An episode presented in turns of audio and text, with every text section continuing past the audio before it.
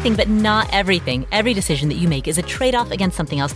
And that doesn't just apply to your money, it applies to your time, your focus, your energy, your attention, anything in your life that's a scarce or limited resource. And that leads to two questions. Number one, what matters most in your life? And number two, how do you align your daily decisions to reflect that? Answering these two questions is a lifetime practice, and that is what this podcast is here to explore. My name is Paula Pant. I'm the host of the Afford Anything podcast. Every other episode, we answer questions that come from you, the community. And this is one of those episodes. So today, here's what we're going to cover. Stella wants to know how she can generate passive income during retirement. She's 37 years old and wants to retire in the next seven years. Travis and his wife are also on the path to FIRE, financial independence, retiring early, and they're concerned about reinvesting your returns if you invest in real estate. How do you manage this, and how big of a factor should this play in your decision making? Stephanie and her husband are also on the path to FIRE, and they have $20,000 to invest. So, what should they do? Cade is 24 years old and wants to reach FIRE by 30. He's saving $4,000 a month and wants to know what to do with these savings. Anonymous is taking a mini retirement and has questions around healthcare.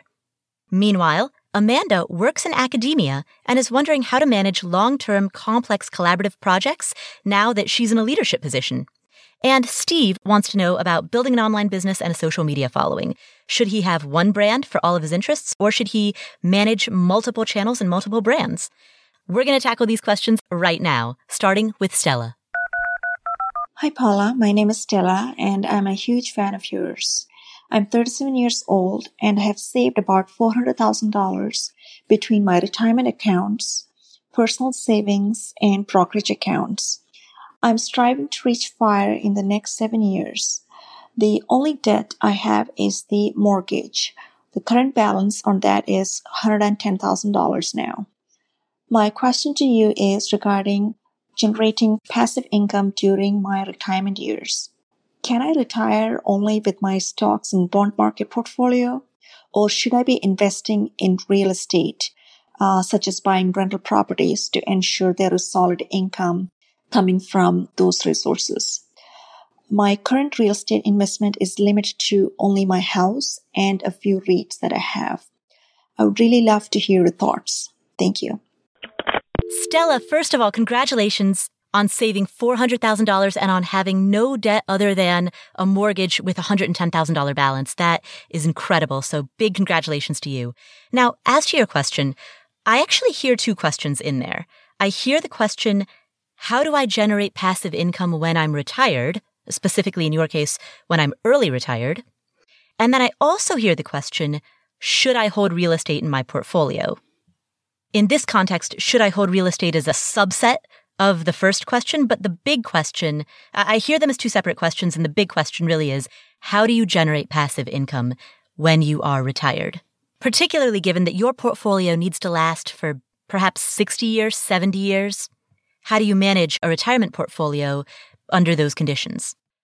Now, there are a few approaches here. The first thing that I would do is as you think about your expenses during retirement, I would separate those into two buckets, which are your wants and your needs. For the sake of example, let's assume that by the time you retire, your mortgage will be paid in full, so you'll be completely debt free. And let's just say, for the sake of example, that you want to live on a budget of $40,000 a year, but maybe 30,000 of that are needs groceries, property taxes, insurance premiums, utilities, things of that nature. Let's say that that occupies $30,000 a year and then the other 10,000 a year that you live on are wants, hobbies, travel, dining out, things like that. One potential approach that you could take is to use your portfolio only to cover your needs and then to have some alternate source of income in order to cover your wants. And this is just one of many possible approaches. There are a lot of ways to structure this. But in this example, if you retire in seven years, debt free, mortgage free, with a million dollar portfolio split 50 50 equities and bonds, and you draw down at a 3% rate, so 30000 a year, you'd be using your portfolio to cover those basic living costs, and then you could have some alternate source of income, such as a side hustle, that you use to generate the additional 10000 in order to cover the wants and the fun spending. The benefit to this approach is that you're drawing down from your portfolio at a 3% rate rather than a 4% rate. And for a lengthy discussion about that, check out episode 216, episode 216, which was our interview with Dr. Wade Pfau. But as a quick Cliffs Note summary of it, when you are retiring early and then trying to make your portfolio last for a period of 60 or 70 years, one of the primary things that you want to shield yourself against is having to draw down principal during years when the market is bad by having multiple sources of retirement income such that your portfolio is not the only source. You have the flexibility to draw down at a higher percentage in years when the market is doing well and to refrain from selling or refrain from selling as much in years when the market is not doing well. And so to the initial broader question of how do I generate passive income for retirement? A strategy that gives you flexibility in the percentage of your portfolio that you withdraw, a strategy that does not lock you into 4% every single year, but rather gives you some wiggle room, combined with having multiple sources of income could be one good approach. Now, when we talk about multiple sources of income, in what I've just said, I gave the example of a side hustle. And the reason that I gave that example, that was intentional, is because I assume that the reason that you're asking about real estate is because you see real estate rental properties as another example of something that exists outside of your investable portfolio that could be an additional source of income. So the rent money that you collect could be an additional source of income and diversifying into rental properties can produce that alternate stream of income. It can help you diversify into those multiple streams of income. That's absolutely true, and that's one of many options. But the reason that I used side hustle in this example is to illustrate that rental properties are one of many options. So I don't want uh, you or anybody who's listening to feel as though rental properties are a requirement. Are they a great option? Absolutely. The rent checks that you collect are not going to move in lockstep with the overall market. And that makes them a great way to diversify. So they're a great option, yes, but they're not mandatory. And there are plenty of people who have successfully retired early without any rental properties or real estate component in their investments at all. So while they are a good option, they're not required. You could do the gig life thing. You could start a side hustle. You could either start or purchase a company that is fairly hands off on a day to day basis. You could collect royalties from software or music or books or something else that you've created. There are many other ways that you can create passive income. And so to the second part of your question, which is, should you own real estate? My question back to you is, do you want to? I mean, of the many ways that you could create passive income, is that the option that appeals to you the most? Or is there some other method of creating passive income that appeals to you more? Because you are more likely to be successful at the thing that you find most interesting. So what I would recommend is that you follow your curiosity. If you think that investing in rental properties sounds intriguing and interesting and fun and you'd like to learn more, then that might be a viable path to pursue. But if you are reluctant going into it, then you're not going to enjoy it and you're probably not going to do as well in it. So diversify your sources of retirement income, have multiple streams of income and pursue, when it comes to going outside of your portfolio, pursue the option that interests you most. Thank you for asking that question, Stella. Our next question comes from Travis. Hi, Paula. This is Travis from California. My wife and I are fairly early in our path to financial independence we have a few hundred thousand dollars in low cost index funds while also maxing out our retirement accounts. I'm very interested in buy and hold rental investing because of the ability to increase my rate of return by applying hard work and knowledge. One factor that I haven't heard many real estate experts talk about in detail is the loss of efficiency in compounding from reinvesting your returns. In an index fund, the growth is constantly compounding with no additional work. In rental investing, the growth doesn't compound unless you take action to reinvest it. How do you factor this into your overall strategy when running the numbers on a potential rental unit and the returns it provides? I love your show and the approach you take to talking about finance. I've learned a lot listening to you. Thank you. Travis, that is a fantastic question, and it's one that I've thought about a lot. So there are a couple of different approaches. Now, first, what you could do is when you receive rental income, step one, of course, is save an emergency fund. That's true in your personal life and that's also true in your business life. Step one, save an emergency fund. I like to have at least six months of gross rent in an emergency fund. That's when I say emergency fund, I'm talking about cash reserves that are specifically for the rental property. So these are cash reserves that are separate from your personal emergency fund, right? So step one, save those. After that, then what you could do is every month as rent comes in, as the, the rental income and the cash flow from the rental properties come in, you set up an automatic transfer in which you automatically deposit a certain amount of money every month based on whatever cash flow you're receiving into an investment account. This way, the cash flow that you're collecting from your rental properties automatically gets reinvested, which then gives you the benefit of compounding growth. So that is the workaround. However, this strategy does come with a drawback, and the drawback is as follows. If you plan on using the cash flow from your rental properties as the money that you're going to use in order to buy more rental properties, right? If you're planning on saving up all of the money that you make in year one and year two and using that to, to buy a property at the beginning of year three, then that's not necessarily money that you want to expose to the risk of investment because it's money that's earmarked for a short-term use. Money that gets invested, and particularly if it's getting invested in equity index funds, that's money that you don't want to have to liquidate within the next five to 10 years.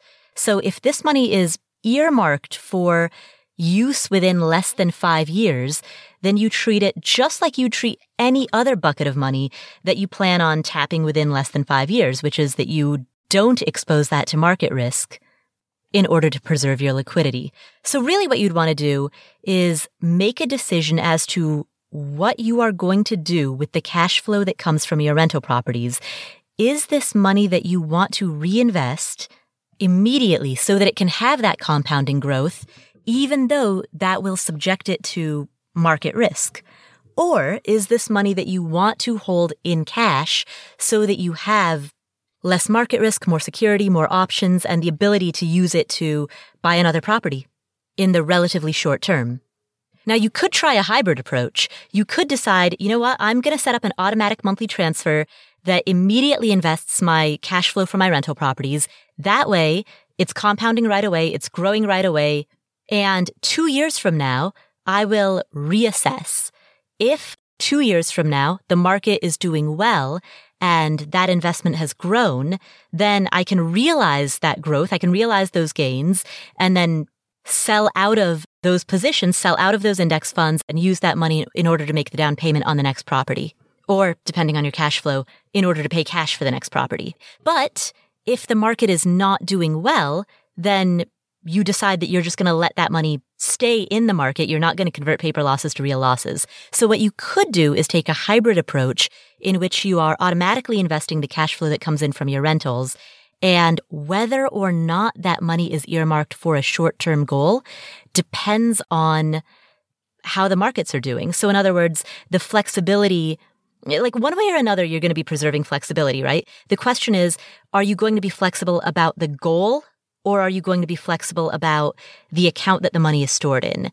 If you want to be a little bit more rigid about the goal, if you definitely want to buy the next property at the beginning of year three in this example, then in order to preserve the rigidity in the goal, then you need flexibility in the way in which you hold that asset, meaning that the money should stay in cash or cash equivalents since it's earmarked for the short term. But if you have flexibility around the goal or flexibility around the purpose of the money, then that could be your opportunity to take that hybrid approach. So that's how I would handle it. That's a great question. I, when I first started investing in rental properties, I spent a lot of time thinking about that too. Because I knew that if you use the cash flow from your rentals to invest in more rentals, then eventually you get to the point where your rentals are buying rentals, your houses are buying houses. It's great. But there's that interim lag time in between purchases. And that interim lag time can be six months, a year, two years, three years. So what do you do with the money in that time? I mean, that's kind of another frame for looking at the question because it's a variation on how do you automate the compounding and how do you make that clock start faster? So thank you so much for asking that question and best of luck with whichever approach you decide to take. We'll come back to this episode after this word from our sponsors. Do you want to wear shoes that are environmentally friendly, sustainable, comfortable, and look good? Check out Rothy's. They make really good looking flats for women and girls that are made out of recycled plastic water bottles. Rothy's makes fun, super comfortable, really good looking flats that are perfect for everyday life on the go. They come in a huge variety of colors, prints, and patterns. I have two. I have one that's a gray pair of loafers and another that's a really bright, like orangey red, pointed flat that I get lots of compliments on. They're comfortable, they're machine washable, and they're good for the environment. Rothy's has diverted over 35 million water bottles from landfills. They also own and operate their own manufacturing workshop where they prioritize sustainability in every step of the manufacturing process. And they come with free shipping and free returns and exchanges. Check out all the amazing styles available right now at rothys.com slash Paula. Go to rothys.com, R-O-T-H-Y-S dot com slash Paula to get your new favorite flats. It's comfort, style, and sustainability. These are the shoes you've been waiting for. Head to rothys.com slash Paula today. When it comes to improving your health and having a better relationship with food, do you want to break bad habits and overcome some of the psychological triggers that lead you into doing things that you don't want to do? And do you want to improve your relationship with food and have more energy and take better self care? Well, there's an app called Noom, and in one place, it gives you access to a goal specialist and a community of people who can help you stay accountable and make real progress towards your health goals, especially when it comes to breaking out of bad habits. Right before I started recording this, I was texting with my goal specialist at Noom. We were talking about the fact that I've been traveling and it's hard to maintain healthy choices when I travel. We discussed that. She gave me some pointers. That's the kind of attention that you get with Noom. Noom is based in psychology, and it teaches you why you do the things you do and arms you with tools to break bad habits and replace them with better ones. It's based on a cognitive behavioral approach, and it's not a diet. It's a healthy and easy to stick to way of life. You can sign up for a trial today at Noom, N-O-O-M, dot com slash Paula. Again, to sign up for a trial, go to Noom, N-O-O-M dot com slash Paula. That's Noom dot com slash Paula.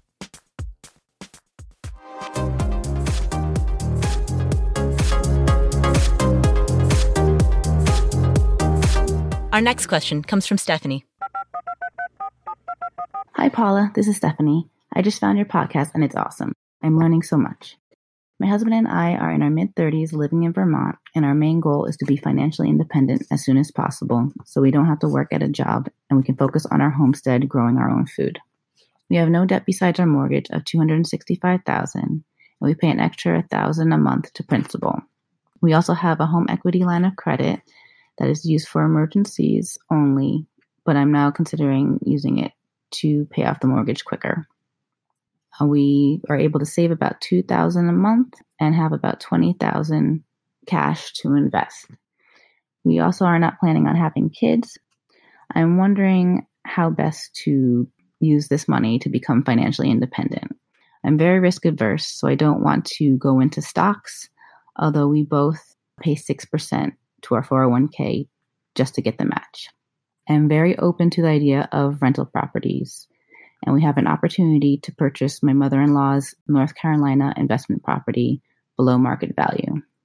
It's worth about 125,000 and she is willing to sell it to us for 80,000. It already has a tenant that is paying $825 a month. However, we could get rents of at least 1,000. We would take out a loan, but since we have we will have built-in equity, do we still need to put down a down payment? And what would the tax consequences be for my husband and I, as well as my mother in law? Would gift taxes apply? How can we structure the deal so our mother in law has no closing costs? For more specific details, would we contact a CPA or a real estate attorney? And does it matter if they're in Vermont where we live, or should we find one in North Carolina where the investment property is? Thanks, Paula. Stephanie, first of all, congratulations on being debt free other than your mortgage and on having such fantastic goals that you are actively working towards. It sounds like you're on the right track. You're making progress every single month. So that's great. Now, you mentioned that you have a HELOC that you are thinking about using in order to pay off your primary residence mortgage. I would not take that approach, or I would caution you against taking that approach. Assuming it's a conventional primary residence mortgage, I see no reason why you would use a HELOC to try to make payments on it, especially since you're already paying an extra thousand a month towards principal. If you want to get rid of that primary residence mortgage, I would focus on aggressively putting cash towards that rather than trying to use money from a HELOC, which is not going to be money that you access at terms that are meant to be as friendly or as long term as the terms that you're getting on a primary residence mortgage. Now, in terms of what to do with the rest of your money, first of all, I'm very glad that you have the self knowledge to recognize that you're risk averse and don't want to go heavily into stocks or index funds. Self knowledge is the most important factor when it comes to making investment decisions. And so the fact that you know that about yourself, that's awesome. Congratulations. Glad that you're putting that 6% towards your 401k. So your strategy makes sense to me of using the rest of your money outside of your 401k match to either pay down the mortgage on your primary residence or invest in a rental property. Now, if you were to buy this rental property from your mother-in-law, from a cursory glance, the numbers to you look good. You buy this property for $80,000, you can rent it out for 1000 That easily exceeds the 1% rule, so that's fantastic. In terms of whether or not you have to put down a down payment, it depends on what type of loan you're taking out and from whom. So is this going to be an investment loan that you get from an institution? Is it going to be a loan that your mother-in-law provides for you? So who is the loan originator? What type of a loan is it? All of that is going to play a factor in what the requirements of the loan are. You asked about how to spare your mother-in-law from closing costs. I mean, closing costs in this case are going to include hiring an attorney who can draft all of the paperwork around this, running a title search, and depending on the laws of the state, you may or may not have to pay a transfer tax. I mean, those are the unavoidable costs. And if you want to spare your mother-in-law from paying this, then, then you volunteer. You and your husband would volunteer to cover the closing costs. Yeah, the good news is because there's no real estate agent involved, there's no agent commission, but there are, of course, just the, the fees associated with making the transfer itself, the administrative fees and the attorney fees. Now, as far as gift taxes are concerned, this is going to depend on what the fair market value of the property is. And the fair market value can be determined by an appraisal. But if a family member sells a home to another family member at below fair market value, then the IRS will look at that as a gift. So if the sale price is less than what the property's fair market value is, you know, if it's significantly less than that, then the IRS will count that transaction as a gift. So if an appraisal does determine that the home is worth 125,000 and she sells it to you for 80,000, that's a $45,000 gift. However, there's an annual gift tax exclusion of $15,000 per person, which means that between you and your husband, $30,000 of that would qualify for the annual gift tax exclusion. Now, in addition to that annual gift tax exclusion, there's also an 11.4 million lifetime exclusion. So $30,000 would fall under the gift tax exclusion and the remaining $15,000 would fall under the lifetime exclusion. So your mother-in-law would have to fill out a form. It's called IRS Form 709 to declare the gift, but then that gift would fall under 30,000 under the gift tax exclusion and the remainder under lifetime exclusion. You definitely want to be working with a CPA. I don't think it really matters what state the CPA is based in. The CPA that I work with has clients all, all across the country. I think what matters more is that you're working with a CPA who is specifically experienced in real estate transactions, gift tax returns. I mean, you want to be working with a CPA who specializes in or has experience in in working with individuals and families who are trying to manage their personal assets. As compared with, you know, let's say there are some CPA firms who specialize in working with the owners of companies that do 5 million in revenue, annual revenue or more, right? A firm that specializes in that type of a client would not be a good fit. So I think what's, what's more important is finding a CPA who's a good fit. As far as your closing attorney, I mean, since the property is located in North Carolina, you'll need to work with an attorney in North Carolina to process that. So all in all, it sounds like a great deal and a very good way for you to take some of the money that you're saving and apply it towards investing in your first rental property. So congratulations on having this opportunity and good luck with moving forward with it. And again, the most important thing that I can tell you really is to enlist the help of experts to, to get a real estate attorney and to get a CPA because they will guide you through this process. Thank you for asking that question, Stephanie, and best of luck. Our next question comes from Cade. Hey, Paula, love your podcast. Just started listening a couple months ago. I just finished grad school. I'm 24, wanting to reach financial independence by 30. I currently have 30,000 in savings, no debt. Um, I'm saving about $4,000 per month, and I'm wanting to hear your advice on what I should do over the next six, seven years to try to achieve financial independence. Thanks. Cade, congrats. You are ahead of the game. You're 24, you've got 30 grand in savings, you're debt free, and you're saving 4,000 a month? You are well on track. So, in terms of what to do next in order to get to financial independence as quickly as possible, number one, you mentioned that you just finished grad school, you're in your first job, you're 24 years old, hit it hard at work because your income potential, your earning potential is massive. So angle for the bonuses, the promotions, the raises, the things that are going to boost your income in the next seven years. Because what's cool about making more is that if you boost your income, but keep your lifestyle at about where it is right now, then all of that excess immediately can go to savings after taxes. So one of the most effective ways to save is earn more. And given that you're right out of school, you're an engineer, you've got a lot of potential for that. In terms of how you invest that, I would look at three buckets equities, real estate, and business. So in terms of equities, you could put all of that money into an index fund. That's absolutely a viable and fantastic option. And I think if you were to want to focus your energy into hitting it hard at work and not put too much time or mental bandwidth into managing your investments, going a pure index fund route is a perfectly great route. So that's certainly something that you could do with the 4000 a month that you're saving. Alternatively, you could choose to put a portion of that $4,000 per month into index funds and then the rest of it into real estate or either starting or buying some type of a small business. That would diversify your investments a little bit. It would give you multiple streams of income. Those would be the, the upsides to that. The downside, of course, is that those, uh, both of those options require upfront more of an investment of your time, your energy, your attention. So you have to decide, first of all, whether or not that's something that you're interested in doing and that you have the bandwidth to do.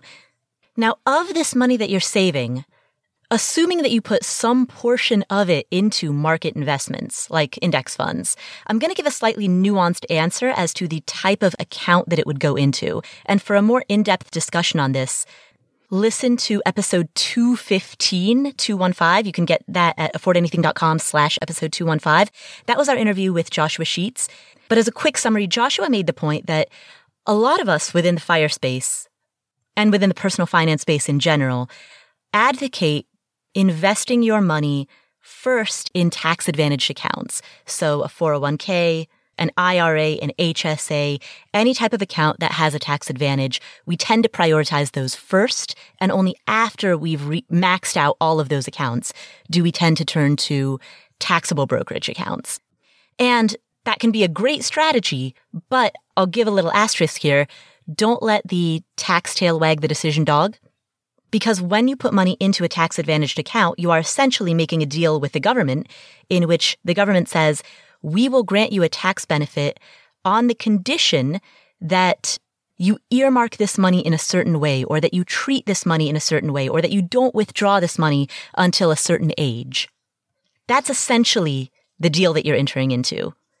And so the advantage of putting money into a taxable brokerage account is that your money can be invested in the market while at the same time preserving flexibility. You have the ability to easily sell out of those holdings and use that money for some alternate purpose two, three, four years down the road. If at that point you decide that you want to use that money to buy investment properties or start a business or purchase a business or, or any other type of money making enterprise. Now, there are ways, there are workarounds to taking money out of tax advantaged accounts. We've talked about that on previous episodes of the show. There's the SEPP 72T rule. There's, I mean, there's ways that you can do it, but it adds this layer of complexity to everything.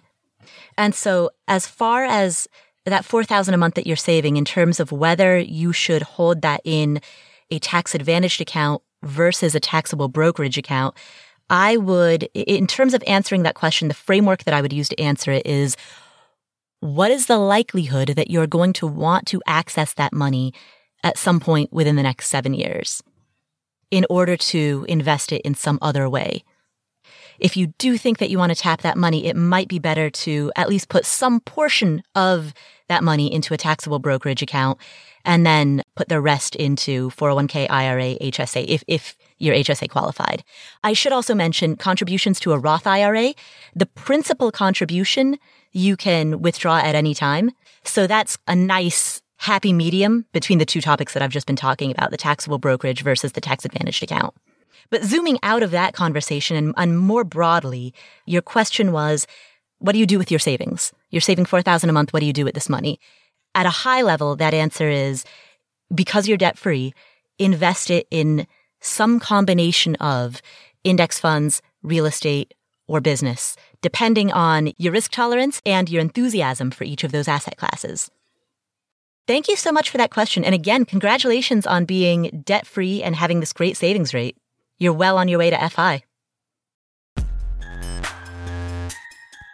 We'll come back to the show in just a second, but first,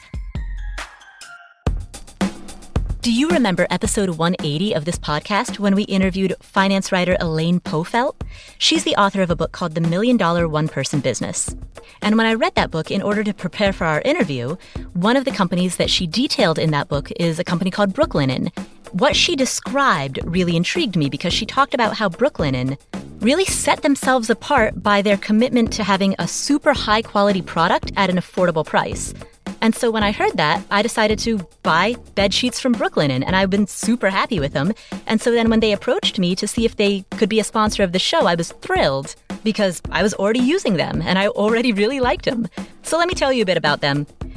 Brooklinen was founded in 2014 by a husband and wife team who wanted to make home essentials that were affordable and comfortable. So they wanted to create luxury sheets, towels, bedding, and more without the crazy markup. They became the first direct to consumer bedding company, which means they work directly with manufacturers and directly with customers. So there's no middlemen, just a great product and great service. And they sell, among other things, they sell these bed sheets that feel great, look great. They've got lots of colors and patterns. My Brooklinen sheets are the most comfortable sheets I've slept on, and their towels are incredible. I couldn't recommend them more for friends, for family, or treating yourself to the upgrade that you deserve. And Brooklinen.com is giving an exclusive offer just for my listeners. Get 10% off and free shipping when you use promo code PAULA, P A U L A, at Brooklinen.com. Brooklinen is so confident in their products that all their sheets, comforters, and towels come with a lifetime warranty. The only way to get 10% off and free shipping is to use promo code PAULA at brooklinen.com.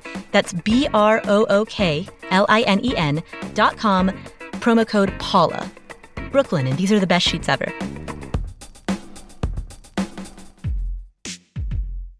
Halloween is on the way. That means it's time to break out the rubber spiders, the fake cobwebs, the jack o' lanterns. But if you've got a family, you might be dealing with something a little scarier right now shopping for life insurance. If the idea of looking for life insurance intimidates you or scares you, check out policygenius.com. Policygenius is an easy way to shop for life insurance online. In minutes, you can compare quotes from top insurers to find your best price. And then once you apply, the Policy Genius team will handle all of the paperwork and the red tape. And they don't just make life insurance easy, they can also help you out with finding home insurance, auto insurance, disability insurance. I used them at the end of the year during open enrollment to check out my health insurance and see what my options there were. So this October, take the scariness out of buying life insurance with Policy Genius. Go to policygenius.com, get quotes, and apply in minutes. You can do the whole thing on your phone right now. Policy Genius, the easy way to compare and buy life insurance.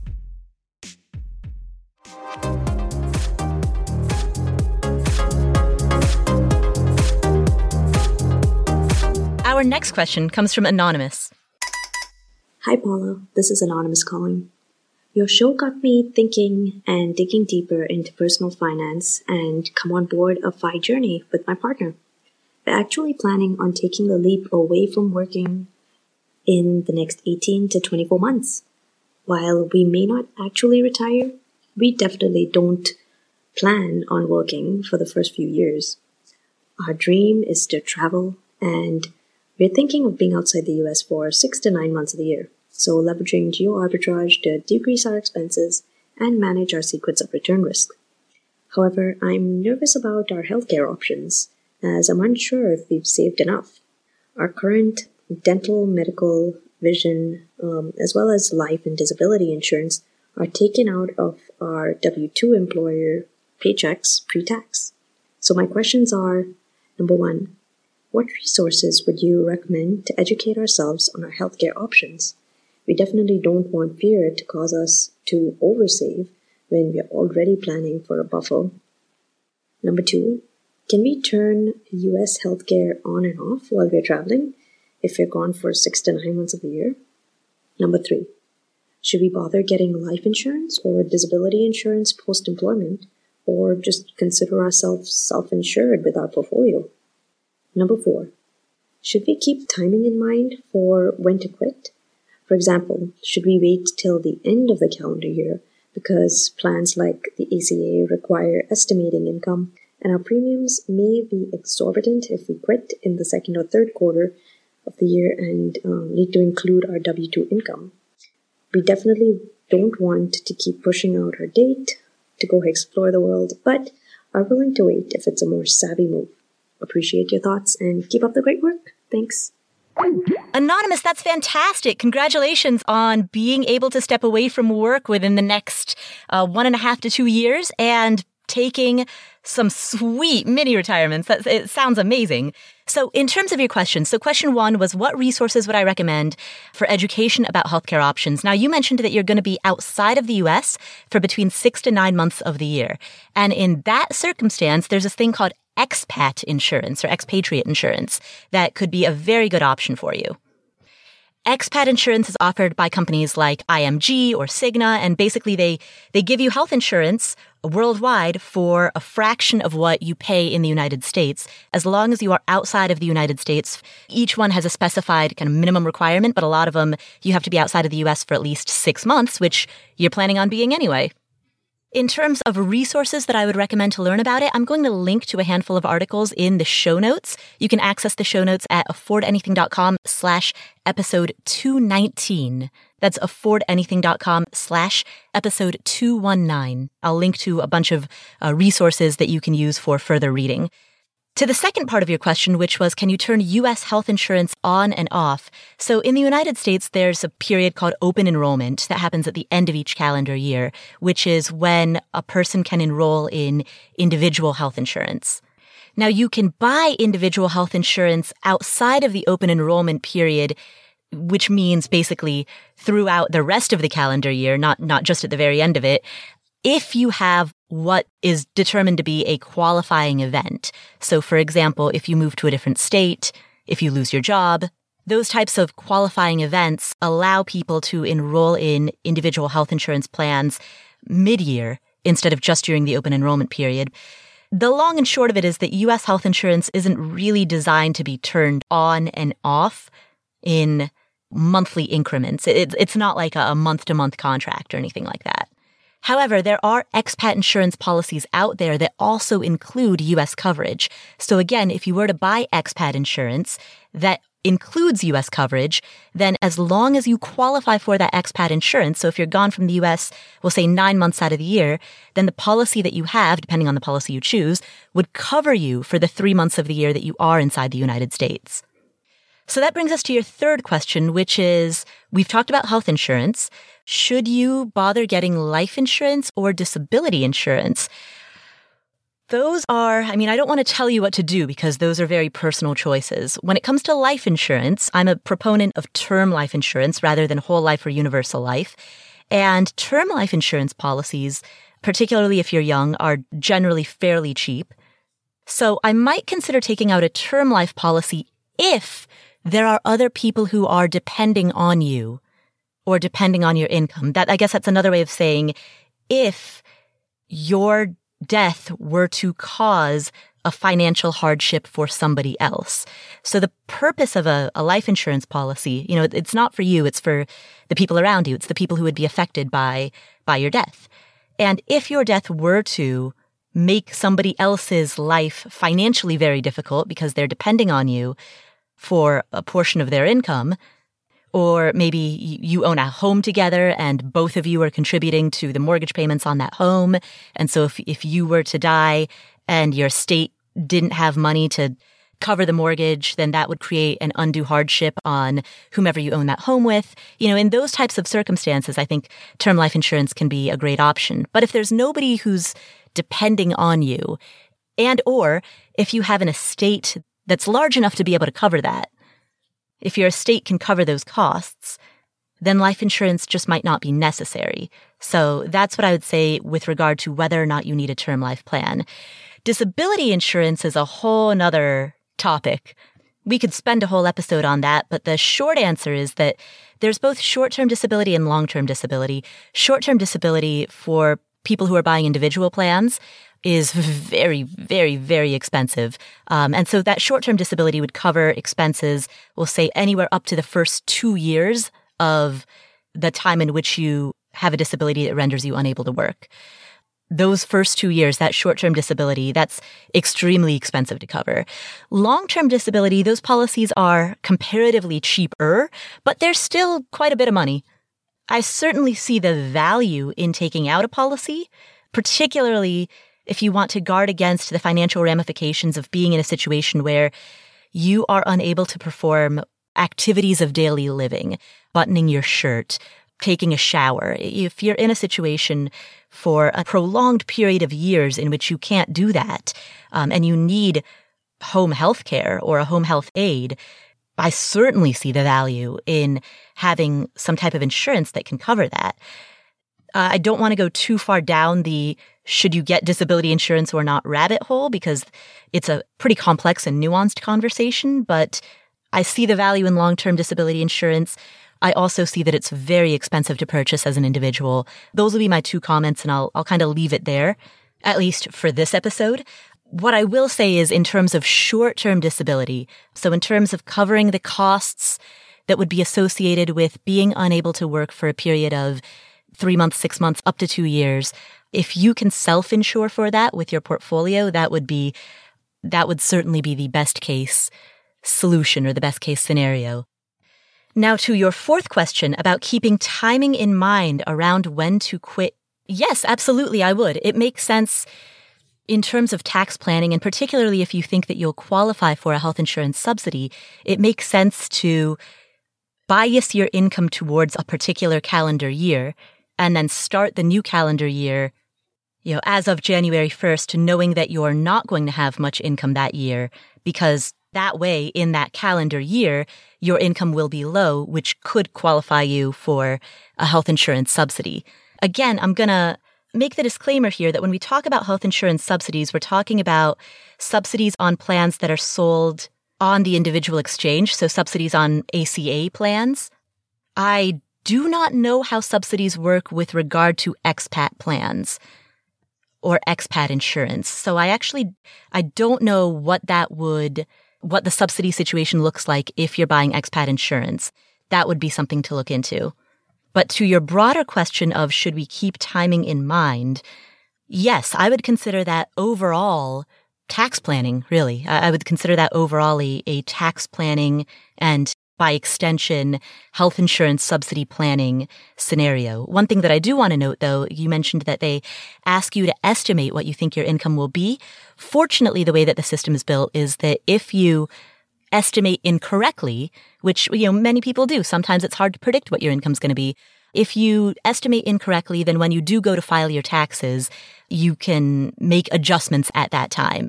You don't have to have enough foresight to be accurate looking ahead at what you think your income is going to be because when you file your taxes and you have that benefit of hindsight about what your income actually was, that's when uh, any subsidy related adjustments will get made. Congratulations again, Anonymous, for putting yourself in a position where you and your partner can can quit your jobs and take this awesome mini retirement and go on a big adventure and travel the world. Have a great time. Enjoy the geographic arbitrage. Enjoy exploring the globe. That's amazing. And I hope for all the best for you because that just sounds incredible. Our next question comes from Amanda. Hi, Paula. This is Amanda from Nebraska. I found your podcast recently and have been listening to all of your old episodes, and I really appreciate the work that you do here, and particularly your approach to thinking about many different aspects of work, life, and finances. Um, something you've talked about in episode 12 has really stuck with me, and I was hoping you could elaborate more on it.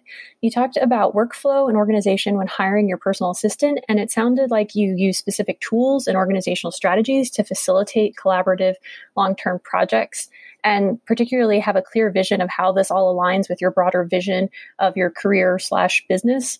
I work in academia and the bulk of the work that we do is exactly these types of long-term and complex collaborative projects that require multiple people to pick up work on various aspects. I found with past supervisors, they don't often have clear pathways and visions of the tasks that need to be done and how it aligns with the long-term research for the project or the mission for the lab. And this often leads to people having to redo things multiple times because it isn't exactly what the supervisor is looking for, um, even though they didn't clearly communicate that. And discord in the lab in general because different people working on the various projects are disjointed from one another, and it isn't clear how these different projects align with the broader mission of the group it's super frustrating to work in this type of environment, as you can imagine. And I am now moving into one of these supervisory positions in my own career. I was hoping you could share more on your strategies and any tools specifically you use to facilitate multiple people working on elements of your project and how you develop your long-term project visioning and professional alignment for, you know, thinking about your career and what this means for you in the long run. Uh, sorry if you've already answered this question. I'm only about two thirds of the way through old episodes, but love everything I've been listening to. Thanks for everything. Amanda, Thank you for finding the podcast. I'm glad you're enjoying it. I went back and I re listened to episode 12 to listen to exactly what you were talking about. And in that episode, I describe how I've hired somebody in the company where, uh, so this episode, episode 12 was recorded in 2016. I described in that episode how I have one Google Doc that had the entire vision for the year 2016 of everything that I wanted to accomplish within Afford Anything. And then inside of that Google Doc, I linked to various other Google Docs that kind of gave breakouts or um, more detailed answers or more detailed explanations. And just basically everything was kind of interconnected in this web where I laid out a vision of what we were aiming for, how to get there, who works on what, and how. Basically, the, the what, the how, and the who. So, what I'm hearing you ask in your question is what, what I'm hearing you say is that you work on long term, complex, collaborative projects with a team. And some of the problems that you've seen is that not everyone is aligned around the same vision. And so when people execute some type of work that isn't aligned with the ultimate vision of the project, then they have to go back and redo that work multiple times. So what I would recommend is start with the end in mind. Like when you get the team together and you're discussing a particular project, start with what the vision for that project is. Like ideally, what would be the ideal outcome or result, not of the, when I say outcome or result, I don't mean in terms of external accolades. So I don't mean, I mean, using a, a, company analogy, I don't mean in terms of revenue. I don't mean in terms of that because that's outside of your direct circle of influence or circle of control. I mean in terms of the way that you work together as a team and the way that this all flows. What would be the ideal internal outcome or result? For example, when it comes to this podcast, my ideal internal outcome is that I spend my time doing research that helps me prepare for a guest interview. So, for example, reading the book that the guest has written in order to prepare for the interview, like reading their book and brainstorming questions that I want to ask to that guest. My ideal outcome is that I spend my time in that research, deep thinking mode and then in front of the microphone. And so everything associated with podcast production that's not that, my goal is to have other people on my team handle those elements. And so when I start with that, when I start with that as the, this is the ideal vision, then I can get together with the team and we can work backwards to say, all right, how do we make that happen? What are all of the things that need to be done? And how can we create systems, create a workflow, delegate responsibilities? Um, like, how can we come together in such a way that Paula's role is research, interview prep, plus being at the mic. And then the team's role are all of the other millions of things that go into putting out a podcast, right? And so it's starting with the vision and working backwards that leads to the pathways. So in your question, you said that past supervisors don't have clear pathways and visions. Vision first and good, clearly defined vision leads to pathway. And those pathways get iterated over time, as they should. If the pathways are continually iterated, that means you're continually improving. But I think the most important thing is that all of those iterations are pointing at that North Star of the internal result that you want. Now, you asked about tools that we use. Honestly, I'm very simple. I run most of my business out of Google Drive and Dropbox. We've tried in the past, we've tried a bunch of other tools. We've tried Asana and Slack and Wunderlist and Todoist and Evernote. And, and I actually still use, I use Wunderlist and Todoist and Evernote as places where I brain dump. But no matter how many tools we've tried in the past, I just keep going back to Google Drive and Dropbox. People often ask about tools. Although it is a good question, I think it's ancillary. Figure out the workflow first. Figure out what the vision is, how that breaks down, and who is responsible for what, and then who communicates to whom about what and when.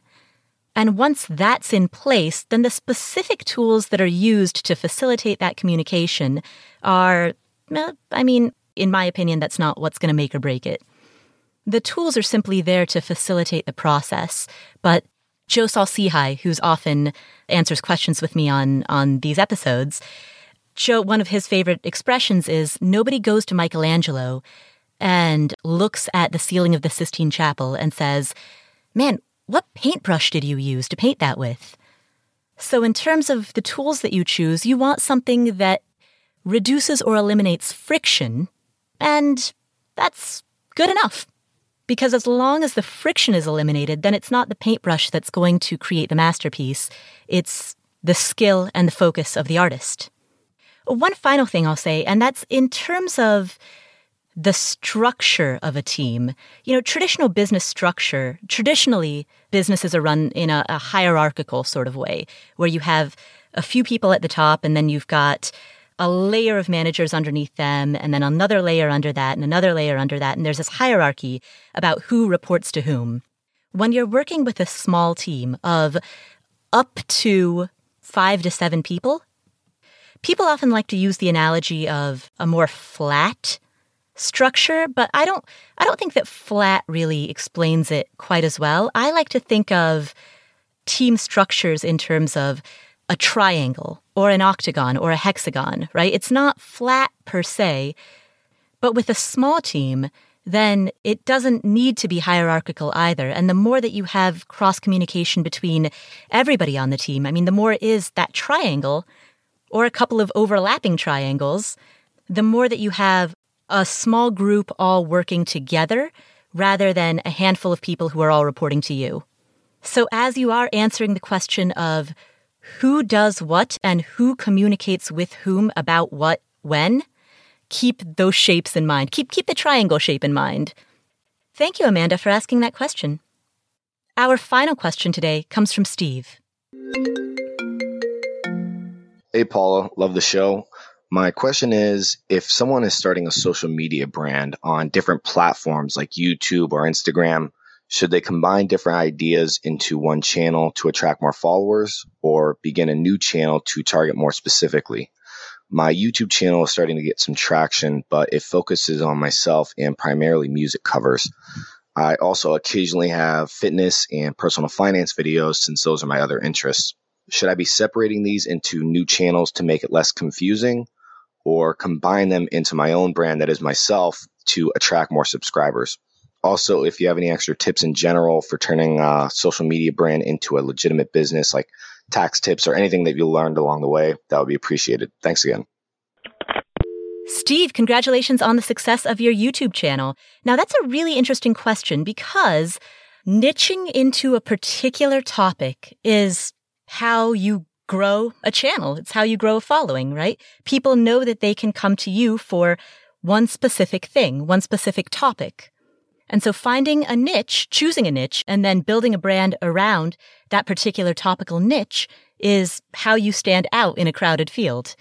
That being said, forming separate channels. So if, for example, you were to have three separate channels, one for music covers, one for fitness, and one for personal finance, that would, in my opinion, be spreading your energy far too thin because as, as I'm sure you know, building a brand and, and building a following around one brand is a huge amount of work. So to split your attention between three different channels, I mean, you could do it if you took one of those channels seriously as the business that you're building, and the other two were just essentially public journals or public diaries.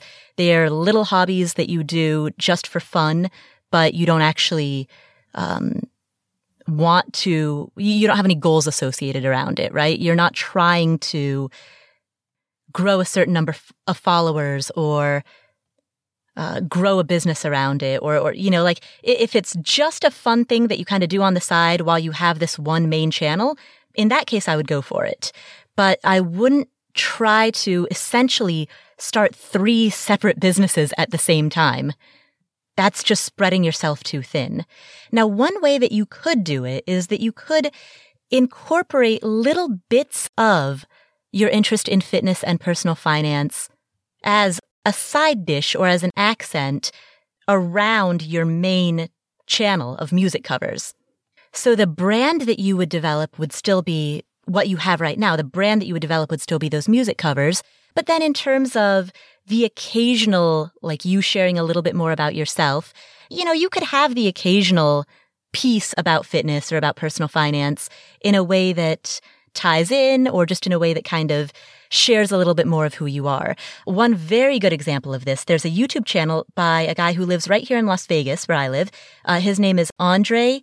Um, I actually don't know how to pronounce his last name, but it's spelled J I K H. I'm going to link to his channel in the show notes. I've, I've met him a couple of times. Super nice guy, uh, lives here in Vegas, and he has, he's, he's a magician, and he also has this huge interest in personal finance. His YouTube channel he calls it the magic of finance. And the vast majority of his videos are about personal finance.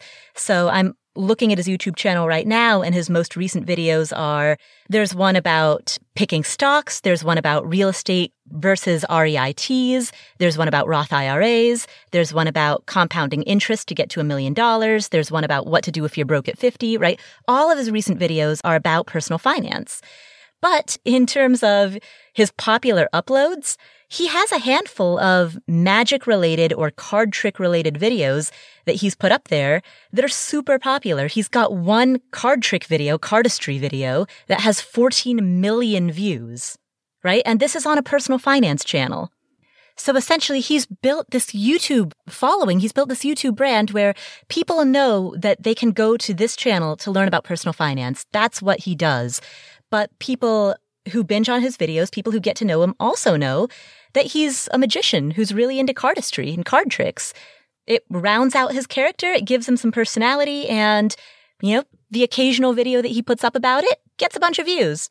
But it doesn't interfere with the primary brand. So I would suggest, uh, check out his YouTube channel, and I would suggest taking an approach like that for your own. That way you're not splitting your attention between multiple channels, but you're also not creating brand confusion around your primary topic. That's the, the main thing that you want to avoid. You want to, you know, round out your character without creating that brand confusion.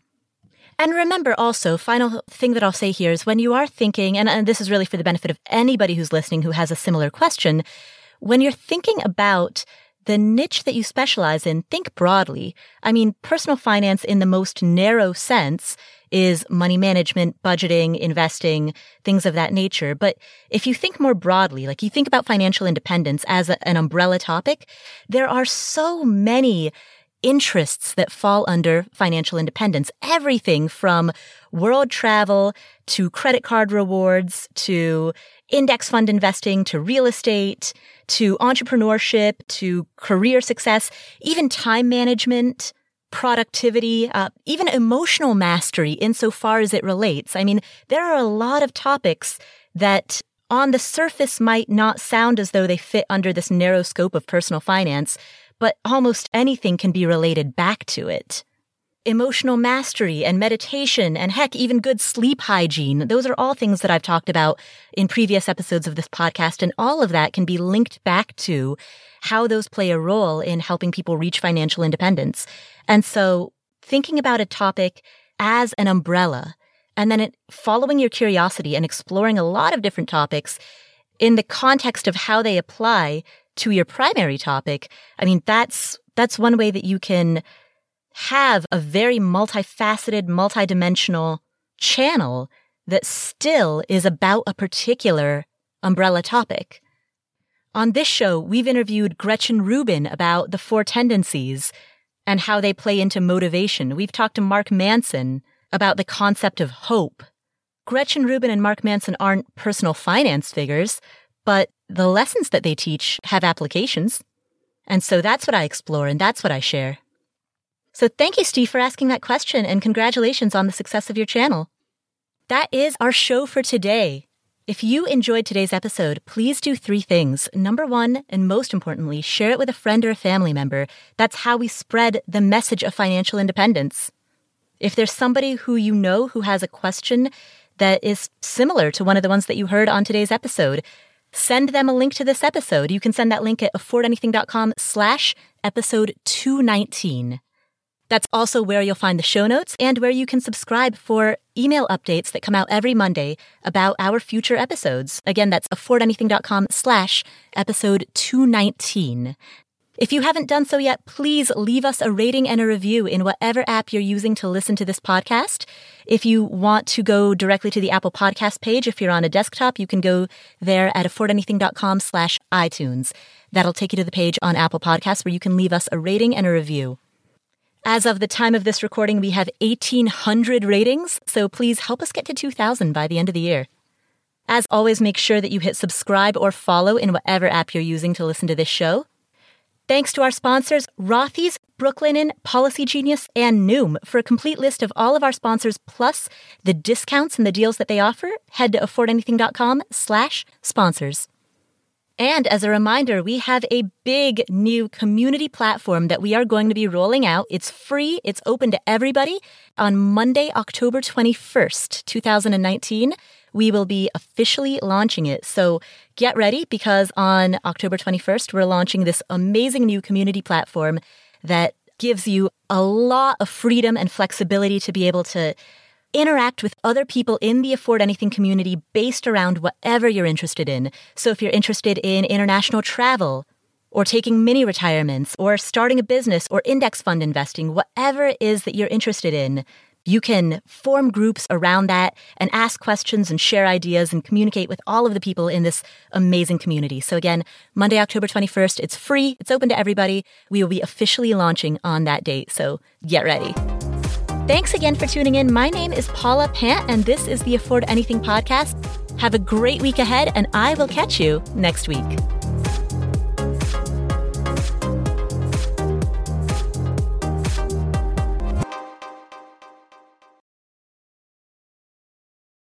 By the way, my lawyer says that I need a disclaimer, so here we go. This is purely for entertainment purposes. Basically, imagine that this is the least funny comedy show that you've ever listened to. We are not professionals. We barely can brush our teeth in the morning. And so we don't hold ourselves out to be experts or really for that matter, even adults. Give us the same amount of respect that you would give, say, a goldfish and always, always consult with a real grown up before you make any decisions. That means consult with a tax advisor, consult with a lawyer, consult with a financial planner, consult with people who actually have credentials and who know what they're talking about because that is definitely not us. All right, you've been warned.